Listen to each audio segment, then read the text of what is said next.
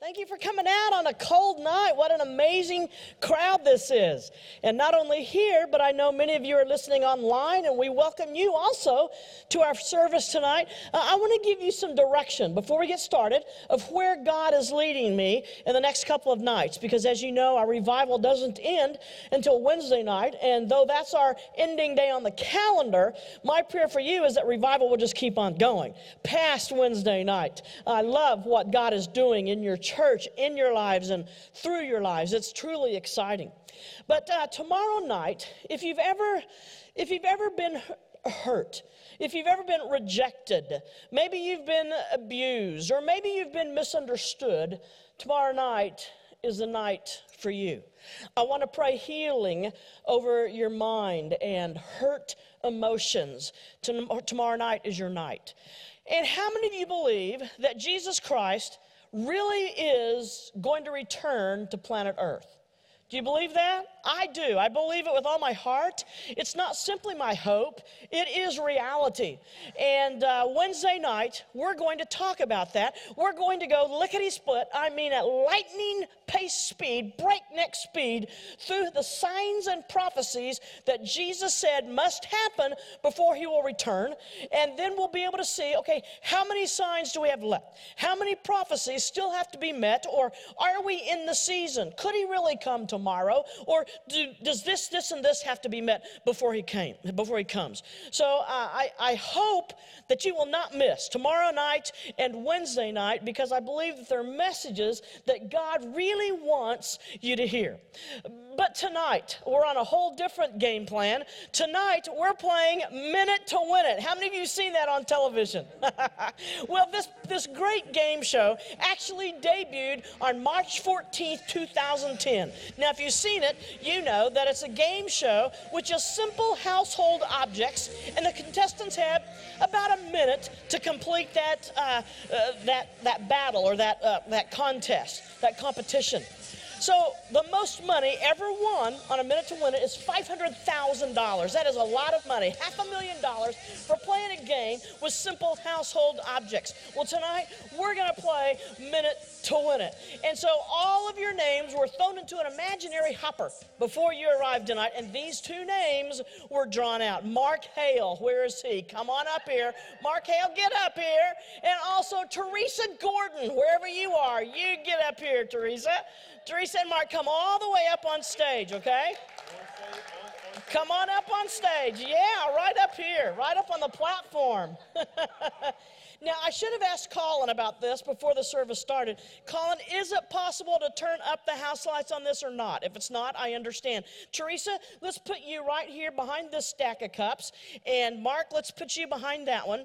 Now, go ahead and pick up your stack of cups. Now, Teresa, you'll notice that you have a stack of red cups, except there's a green cup on top.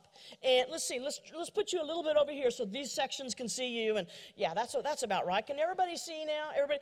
And Mark, you have green cups with one red cup on top, just the opposite of Teresa. Now, Teresa, are you right-handed or left-handed? Um, right-handed. Okay, so you're going to use your left hand for this. And Mark, are you left or right-handed? I'm right-handed. Okay, so you're going to use your left hand. So you guys will put your, your right hand on the cup. You're going to use your left hand to bring the top cup out and stack it on the bottom, and you're just going to keep on stacking until you end up with the green cup on top. Vice versa, you're going to keep on stacking until you end up with the red cup on top. Does that make sense? Just an easy, easy little game. Now, while it's, it's happening, you may drop a cup, Teresa. Mark, you may drop a cup. So what, what's going to happen then? You don't have to go down and pick it up. I mean, wait a minute. You don't have to start over is what I'm saying. But you do have to pick it up and put it on the bottom. You don't have to start over, but you do have to pick it up. So you may want to just back up a little bit because we don't want them going onto the floor. That'd take you way too long to bend down and pick up, wouldn't it? So, yeah. Now, I do also need to let you know that there is a cash prize for the winner. A cash prize. Yeah, just like that. Now let's get them all. We're going to pack them in there tightly. Yep, yep, pack them in there tightly. Okay, I can see. Okay, we're going to give the countdown on the clock. It'll say three, it'll say two, it'll say one, and then a horn will blast. So when it says one, you don't start, Mark, you don't start until the horn blasts, okay? Three, two, one, and then a horn blast, and then you go. Are you guys ready to see them play? All right, I got to ask you before we start, how many of you think Mark is going to pull this off? Oh, you've got some fans. How many of you think Teresa is going to take him down? All right, well, Diego, let's put the clock on the, on the wall. Here we go. The game begins in three, two, one. There you go, and they're off. Teresa's off to a good start. Mark is off to a good, uh, uh, uh, uh, uh, uh, ooh. Holding my breath on that one. He almost dropped one, Teresa. Oh, she almost dropped one, Mark. She almost dropped one. They're going well, one cup at a time, only one cup at a time. Oh, pick it up, keep it up, keep going. Don't lose heart. How many of you think Mark's still gonna win? How many of you think Teresa's still gonna win? Oh. Both of you have a fan base behind you. It's going to be tough. It's going to be tough. Teresa getting close. Oh, Mark's getting close, too. This is going to be a tight one. This is going to be tight. This is going to be tight. The pressure is on. The tension is mounting. Who's it going to be? Is it going to be Teresa? It's going to be Teresa! Teresa, you just won a minute to win it. Yes, you, you had yours under first. So, Teresa, you get the cash prize of two dollars, and Mark, you get the consolation prize of one dollar. Thank you for playing a minute to win it. Woo! Good job. Now, Colin, you can do with the lights whatever you need to do. Really, each one of us is playing a minute to win it. Did you know that? Each one of us is actually a contestant on this game show, A Minute to Win It. Let's look at Scripture. Scripture says, now is the day of salvation. You see, none of us knows how much time that we have left. And so let's go to Scripture. That is why the Lord says, turn to me now. Turn to me now while there is still time. Give me all of your hearts, not ninety-nine point nine percent, not twenty-two percent. Give me all of your hearts now. And I believe that God gives each one of us an opportunity to get right with Him. So really, each one of us plays a minute to win it. This tonight is our minute. This is our moment, our opportunity to seize all that God has in store for us tonight. Monday night is our minute. Let's look at a few contestants who have played and who are currently playing A Minute to Win It with God. First of all, Miley Cyrus is playing this game with God, and currently she's losing. Uh, in two thousand fifteen, she took her love of nudity just a little further. This former Disney star turned pop marijuana evangelist performed in the buff for an audience who is also nude. I want to say, what happened, Miley? I mean, we understand that you couldn't stay Hannah Montana forever, but there's a difference in growing older and in rejecting truth and morality. And yes, Miley knows the truth. You see, her dad, Billy Ray Cyrus, was brought up in the church. His dad, Miley's grandpa, was a minister. Billy Ray turned away from God, but later he repented and has gone on record as saying God sent His Son to this earth to save people like me. Now, Miley attended a Southern Baptist church during her teen years when she lived at home in Franklin, Tennessee. She wore a purity ring and uh, professed that she wanted to save sex until marriage. She proclaimed the faith in, in Jesus Christ and uh, was even baptized in her home church. But if you're tuned in at all to youth culture, you know that she has rejected morality and she has rejected Christianity. She's actually blasted Christian lawmakers saying this, "These people should not be making our laws." and recently she's been blasting the Bible and Christianity. She was interviewed by Paper Magazine, in which she posed nude, and Miley implied that Noah's Ark is as likely to have existed as the Tooth Fairy. And she said, reading Bible stories like this are expletive, insane. We've outgrown that fairy tale. Now, back in her day, in her heyday as Hannah Montana, U S A Today newspaper interviewed Miley. And one of the questions they asked her was, what book are you currently reading? And Miley responded, I'm reading a book called Girl Talk with God. I hung that little article on my office wall for the next few years because, you see, I wrote that book. Miley was reading that book, and I want to say, Miley, what happened? I'd love to step inside her life if I could and say, Miley, the shoes that you tie this morning could very well be untied by an undertaker tonight. I mean, you've admitted to having anxiety attacks that were so severe that you used to avoid even driving a car. Miley, Jesus is the answer. He really is, and you may only have this minute, this moment, this season of your life to get right with Him. Right now is the time, Miley. We don't know how much time that we have. Again, none of us knows how much time we have left. I think of evil King Belshazzar. He was the son of King Nebuchadnezzar in the Old Testament. He invited one thousand of his officers to a great feast. The wine flowed freely, the debauchery had exploded, and to impress his guest, he took the silver and the gold goblets from the temple and brought them into his party, and they used those to toast each other and the idols that were in front of them. But in the midst of this frenzied euphoria, the laughter suddenly stopped when a supernatural occurrence interrupted their folly. You probably know the story. It's found in Daniel chapter five. A hand materialized on the wall. Let's look at scripture. And suddenly, as they were drinking from their cups, they saw the fingers of a man's hand writing on the plaster of the wall opposite the lampstand. The king himself saw the fingers as they wrote. His face blanched. That means it went white with fear. And such terror gripped him that his knees knocked together and his legs gave way beneath him. In other words, he's shaking, and he just fell over because he's so traumatized and terrorized. God had sent this message straight from the heavenly throne.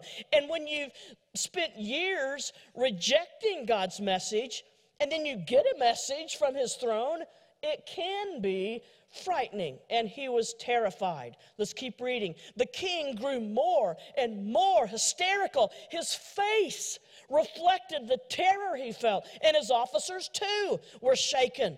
Well, what was the message? Well, Daniel, the prophet, was called to come in and read and interpret the writing. Let's look at scripture. Belshazzar, you have not praised the God who gives you the breath of life and controls your destiny. And so God sent those fingers to write this message. Mene, mene, tekel, upharsin. What does that mean? It means God has numbered your days, and he's taking the kingdom away from you. I, I'd love to just jump inside the story right here if it were possible, and I'd love to scream, Belshazzar, this is your minute to win it. Don't put it off. Obey God right now. This is your moment. Don't put it off. But that very night, Belshazzar died. Again, none of us knows when our minute is up. None of us knows how much time we have. Let's jump inside of Mark ten, verses forty-six to fifty-two. It's the story of blind Bartimaeus. And Bar- blind Bartimaeus, he lived inside the city of Jericho. He was told that Jesus was passing by, and so he started shouting, Jesus, Son of David, have mercy on me. Listen to what he did when Jesus called to him. Bartimaeus yanked off his old coat and flung it aside. He's taking off the old. He's reaching for the new. He jumped up and he came to Jesus. Bartimaeus realized this was his minute for a life-changing encounter. This was his minute to win it. And so he seized the moment. This was his minute to win it. He didn't procrastinate. No, he didn't put it off. He played minute to win it spiritually, and he won. Guess what? You never lose when you respond immediately to Christ. But there can be consequences to putting him off. What if Bartimaeus hadn't responded right then? Well, Jesus never returned to Jericho. Bart was blind, but he wasn't stupid. He knew that when God calls, the wisest choice is to respond immediately and to respond in obedience. Matthew chapter seven, verses thirteen and fourteen say, "Enter through the narrow gate. For wide is the gate and broad is the road that leads to destruction. And many enter through it, but small is the gate. And narrow the road that leads to life," or to heaven, "and only a few find it." I, I would love to just stop the Bible right there and say, seriously? A few find it? Okay, wait a minute, God. Do you really mean what you're saying here? Only a few really find that narrow road? Seriously? Well, Doctor Billy Graham says that he believes fifty percent of everyone who goes to church worldwide are actually Christians. So half of the people who come to church aren't Christians? Few ever find it. Wait a minute, does that mean half of the people then in our church who maybe think they're on the right road, the narrow road, are really on the wide road? Are you saying that maybe half of the people who think they're Christians really may not be and could end up in hell? Well, Jesus kind of backs that up. In Matthew chapter twenty-five, at the first of the chapter, he tells the parable of ten bridesmaids. You may know the story. He says, five bridesmaids were wise, and they brought extra oil for their lamps, and the other five were foolish. They didn't bring any extra oil. They all went to wait for the bridegroom. He took longer to come than they expected. But finally, at the midnight hour, the cry went out, "He's here. The bridegroom has come. Pick up your lamp and go meet the bridegroom." The five with the extra oil ran out to meet him, but the other five who didn't have extra oil said, "Hey, we need some of your oil so we can go meet him too. We need to shine our lamps so we can see the way. Give us some of your oil." "We can't," they said, "because then there won't be enough oil for us. You're going to have to go out and buy some more oil." Well, they went out to buy more oil, and the parable states that when they arrived, the door was shut. And the bridegroom says, "Depart. I didn't know you." Now, Jesus starts that parable off, and it is a parable. It's not a true story. He starts that parable off by saying, "The kingdom of heaven is like." The kingdom of heaven is like these ten bridesmaids. Half of them were in it for real.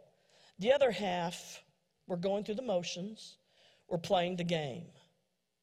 Billy Graham says, I believe that probably only fifty percent of all the people who go to church have really found that narrow road.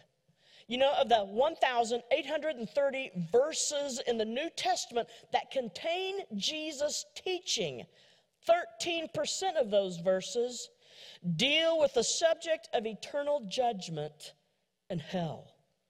And when we study those verses, we see that Jesus believes hell is an actual location, that it's a real place. It's a place of physical suffering. It's a place of irrevocable decision, meaning if I go to hell, I can't say, well, I don't like this. I'm going to change my mind now and follow Jesus. It's a place of irrevocable decision. I really believe that there is a heaven and that there is a hell. And I believe those who don't have a relationship with Jesus, they've never asked Jesus into their lives to forgive their sins, they're not walking with him, then they won't get to spend eternity with Jesus Christ. You see, Jesus taught that hell is a forever destination. Oh, Susie, do you really believe that hell exists? I do. Jesus actually spoke more about hell during his time on earth than he did about heaven. Well, yeah, but I don't know if I believe that hell's an actual place. Well, that's what Jesus taught. Yeah, but I kind of think I believe that hell is really whatever makes you most miserable. Well, for me, then, hell would be Brussels sprouts for all eternity. It would also be doing mathematical story problems. That would truly be hell for me because I am not good at numbers. Maybe it's a learning disability. I don't know, but I just can't do math. I mean, I, I let's break it down. I believe that there are three types of people in the world. Three types of people in the world. Those who can do math and those who can't. And I can't. I just don't get it. Bless my heart, I can't even balance my own checking account. And it's not because I overspend. I don't do that. I do underdeposit quite a bit, yeah. And my dad, bless his heart, he, he always tried to help me with math when I was growing up and in grade school, and he would stay up with me late at night, helping me with all my math homework and get me up early the next morning. No cartoons for Susie. She has to do more math. And because Dad was helping me, I made great daily grades. So they just kept passing me. But when it came time to test, Dad wasn't there, and I would fail. But because my daily average was so high, I always got passed in math. I'm trying to get back at my dad now, in a fun way. He's ninety-three, and he's trying to learn email. Last weekend, he sent me five hundred emails. They all said the same thing. Is this working? Did this come through yet? And I answered all five hundred. Not yet. So close. Hell for me would be doing story problems for all eternity. But you know what? That's not hell. And Jesus taught that the majority of humanity will occupy hell rather than heaven. Now, one of the most widely used arguments against Christianity being exclusive, John fourteen six, is the conclusion that only those who trust in Jesus Christ will be saved. Wait a minute, Susie, what do you mean Christianity being exclusive? I thought we're to be inclusive. We're to love everybody and everyone. Well, we are. God does command us that. You are to love everyone. That's how God loves. He loves everyone. He wants everyone to accept him uh, and to seek forgiveness for their sins so that he can grant them access into his perfect kingdom. And anyone who wants to can do that. It's free for the asking. You already know that. Mercy and grace and salvation are a free gift. We can't earn it. We don't deserve it. But yet, he wants to give it to us, but we have to ask for it and accept it from him. But we are exclusive in the sense that we believe, as Christians, based on Scripture, we believe that only those who follow Jesus Christ will make it to heaven. Why do we believe that? Well, because Jesus said in John fourteen six, I am the way. The way. I'm not one of many ways. I am the way. I am the truth. I am the life. And then he said, no one gets to the Father. No one gets to Father God in heaven except how? Through me, through Jesus Christ. So in that sense, Christianity is exclusive. Oh, we want to include everyone. We want to get everyone into church so that we can love them and pray for them and pray with them and lead them into a relationship with Jesus. But if we don't have a relationship with Jesus, we're not a Christian. And that's exclusive. And that bothers a lot of people. Non-believers say, well, that's that's stupid. That's narrow-minded. That's that's that that can't be true. That but Jesus said it's true. In John fourteen six, I am the way, the truth, and the life.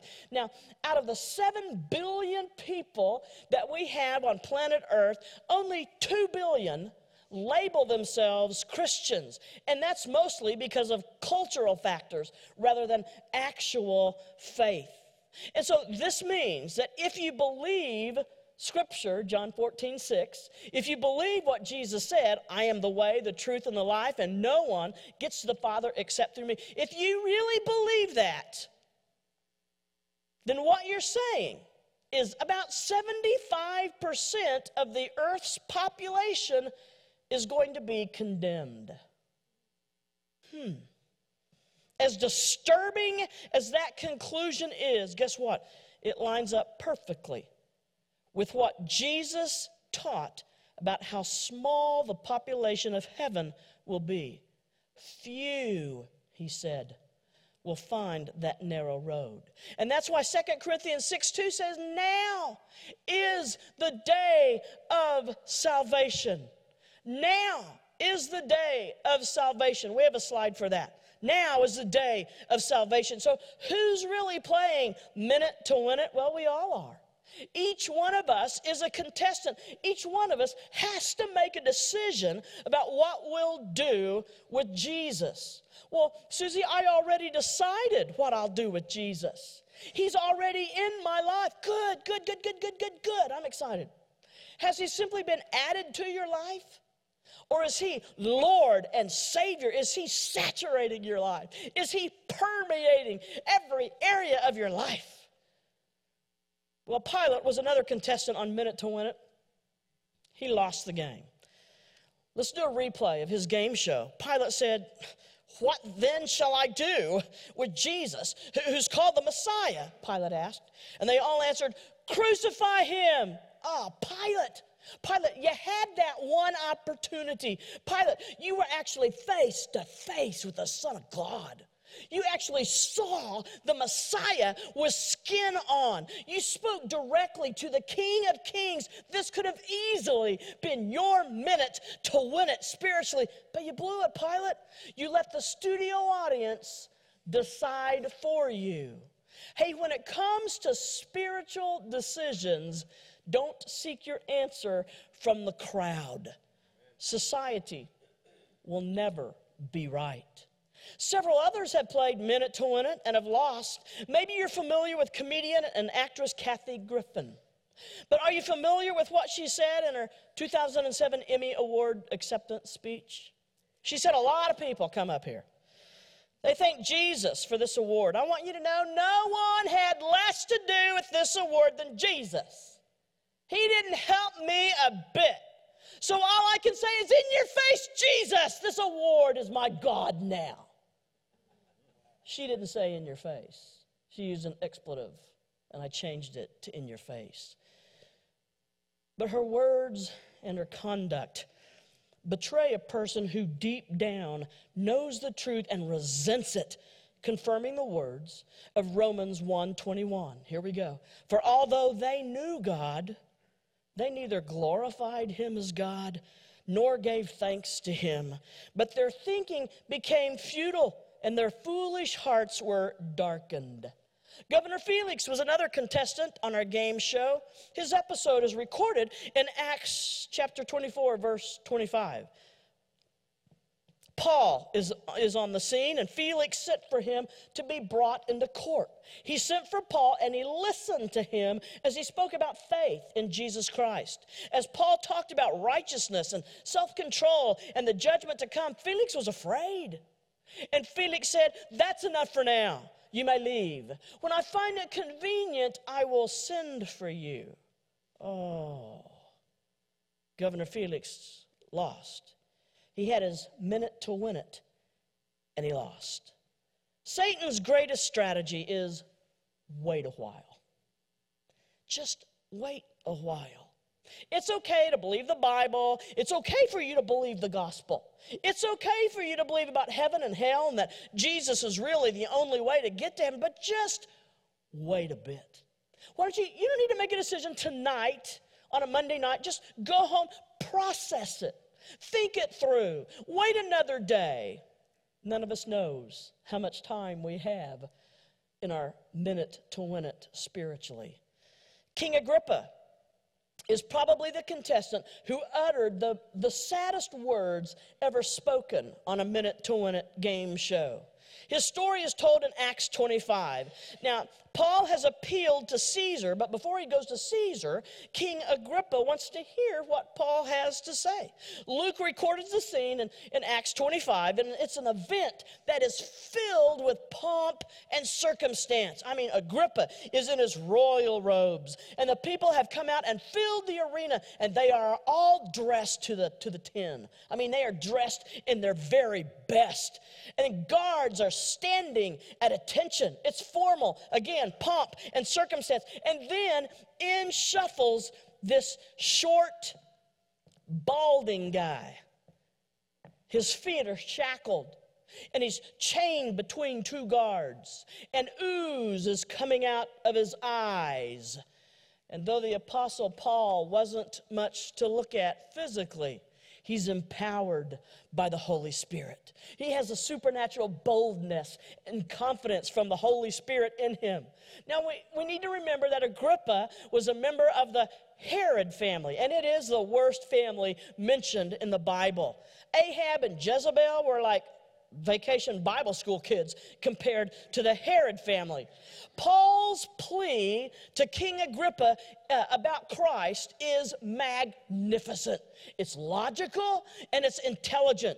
Agrippa is an intelligent man, and so he knows the Mosaic law, and he understands the Jewish background. And Paul is happy to speak to somebody who really understands the nature of his case. And Paul is filled with passion as he speaks, again, with boldness. There are hundreds present, but Paul is focused on one person, an audience of one, and it's King Agrippa.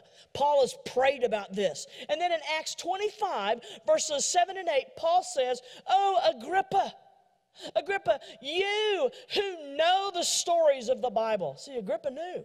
"Oh, Agrippa, you who are aware of our history, why should it seem like an amazing thing that God could raise the dead?" Yes, Paul is referring to the resurrection of Jesus Christ, and Agrippa has refused to believe it. Yet he knows the history, he knows the Bible, he knows the Scripture. So why would that be a hard thing for you to believe, King Agrippa? I mean, if God can do anything, and if he created mankind, why would it be hard for you to believe that he can raise Jesus from the dead? Well, Paul goes on, and he shares his story of conversion with King Agrippa. Did you know that we all have a story? We all have a story, and we all respond to story. Your story is still being written. No matter how young or how old you are, your story is still a work in progress. And you have the opportunity to give God the pen or God the keypad and let him shape your story into spiritual victory. Paul talks about how he persecuted Christians, how he was blinded on the road to Damascus, and how God spoke to him, how God healed his blind eyes, how Paul repented, and he answered God's call to share this gospel of Christ with everyone with whom he came in contact. Agrippa listens closely. In fact, he is mesmerized by Paul's words. Paul spoke about repentance, and that is not a popular message. Why? Why? Well, because it says that people who think they've got it together don't. It says that people who think they're okay aren't. It says that people who think they can make it to heaven on their own won't. Agrippa listens closely, and with his knowledge of Scripture, I'm sure Paul prayed through, and I'm sure that he believed this is his night. King Agrippa is going to give his heart to the Lord. He's going to be converted. Then we come to what I think is the saddest verse in all of Scripture. Let's look at it. "Then Agrippa said unto Paul, Almost thou hast persuadest me to be a Christian."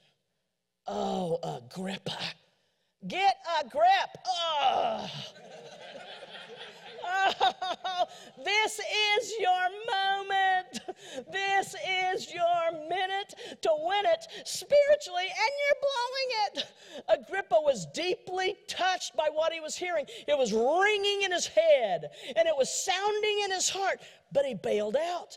Almost persuaded. The two most horrifying words in our spiritual vocabulary, almost persuaded. but almost won't get us into eternal life with Jesus Christ. Again, Satan's strategy is just to convince you to wait.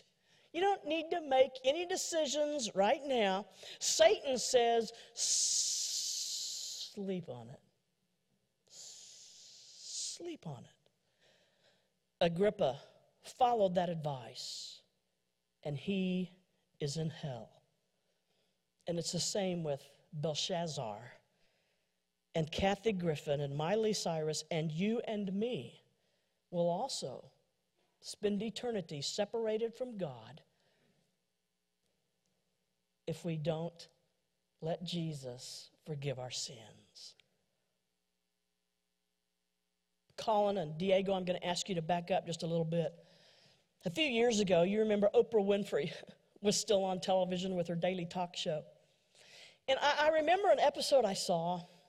There was an, an author, I didn't recognize the author, but they were talking about God, and it was like a general God, not God the Father of Jesus Christ, but more of a, a, a nature general God. And they were talking about the many paths to get to heaven. And a lady in the audience spoke out, and she said, well, that sounds good, but I don't believe there's just one path to heaven. And then another lady, the camera hasn't even found her yet, so you hear her voice, but you're not seeing her. She's way over here in the audience, and she's saying, the Bible says, Oprah, Jesus is the only way. And Oprah's going, what? What about Jesus? And finally the camera finds this lady. She says, yeah, Jesus really is the only way. And uh, Oprah, is, is, is she's shocked. What? Well, that, that has to be impossible. There can't be just one way to heaven. That little, that little show had such a deep impact on me that I brought the clip because I wanted to share it with you tonight. One of the mistakes that human beings make is believing that there is only one way to live, and that we don't accept that there are diverse ways of being in the world, that there are millions of ways to be a human being, and, and many ways, no, many paths to what you call God. And her path might be something else, and when she gets there, she might call it the light.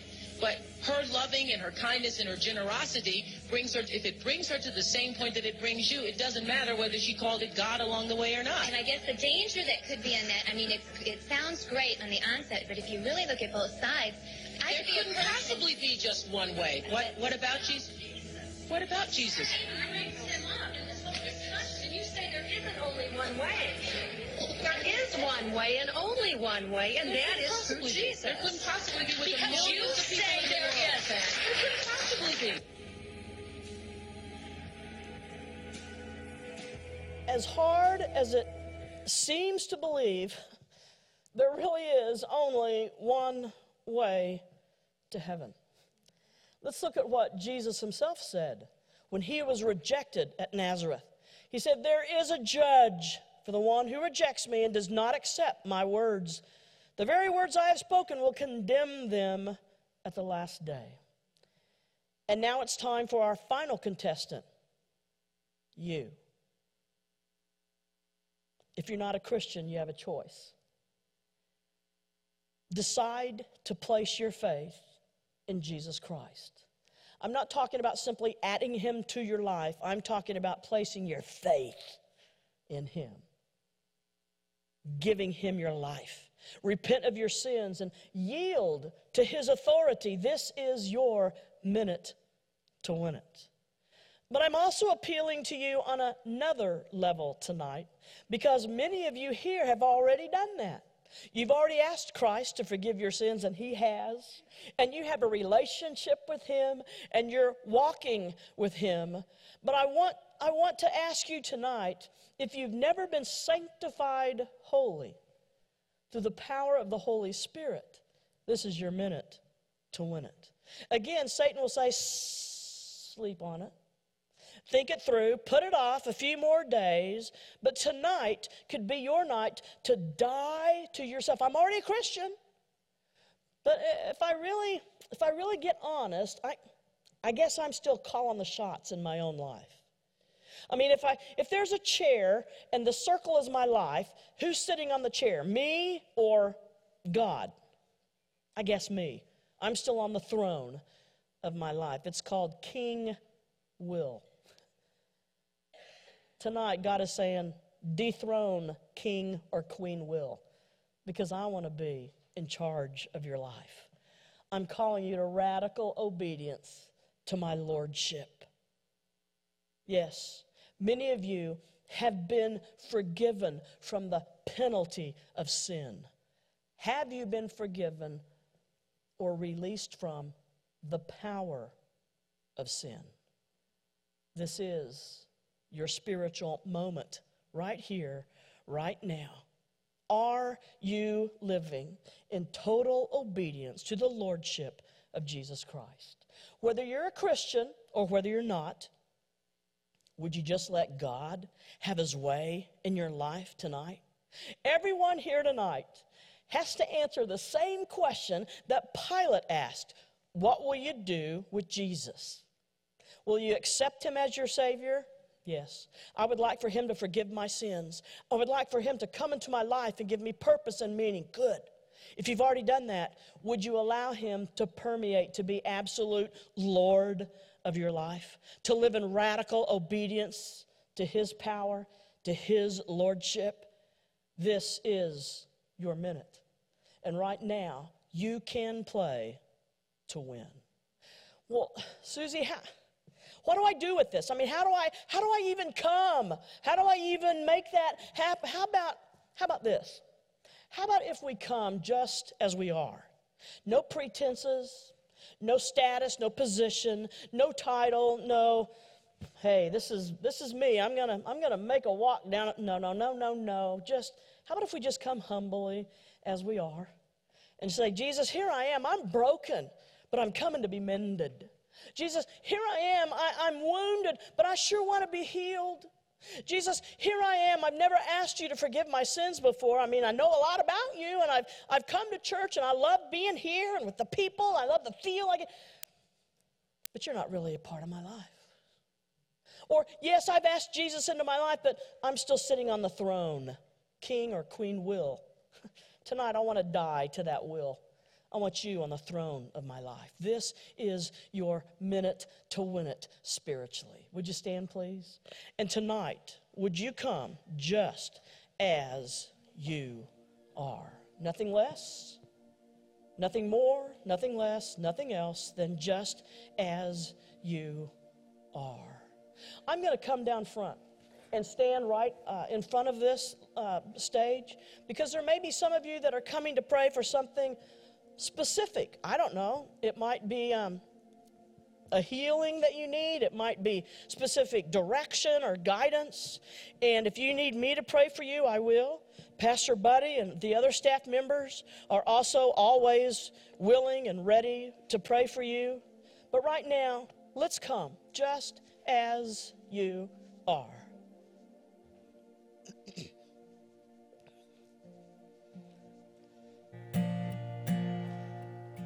If you want me to pray for you, or you want somebody else to pray for you, please raise your hand so I'll know, or else I'll just leave you to a private prayer time.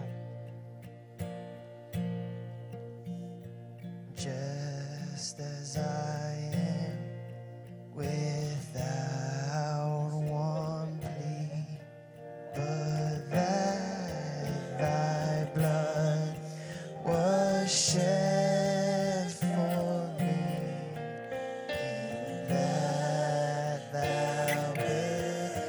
I come.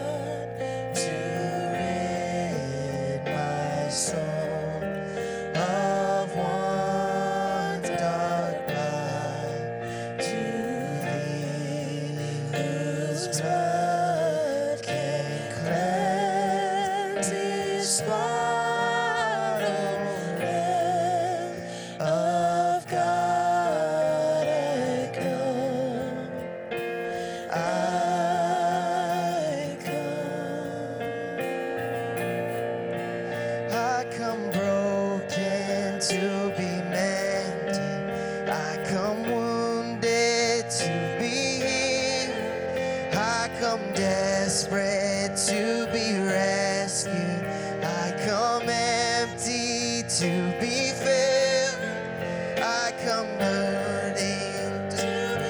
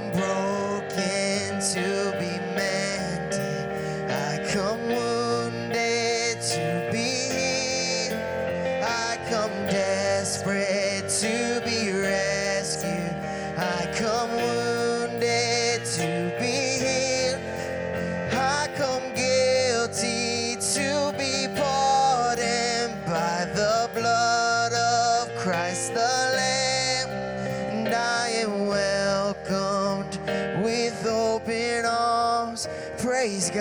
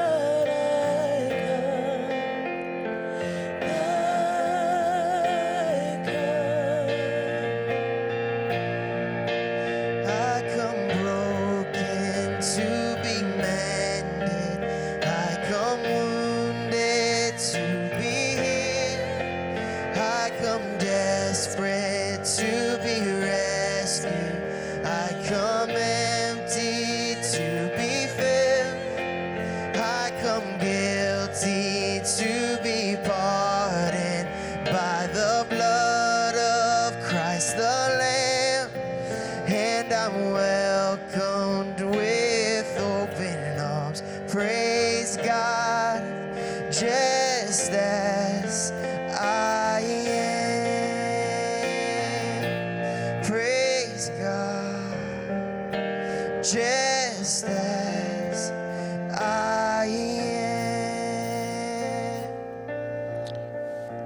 Father, we're grateful tonight for your presence here.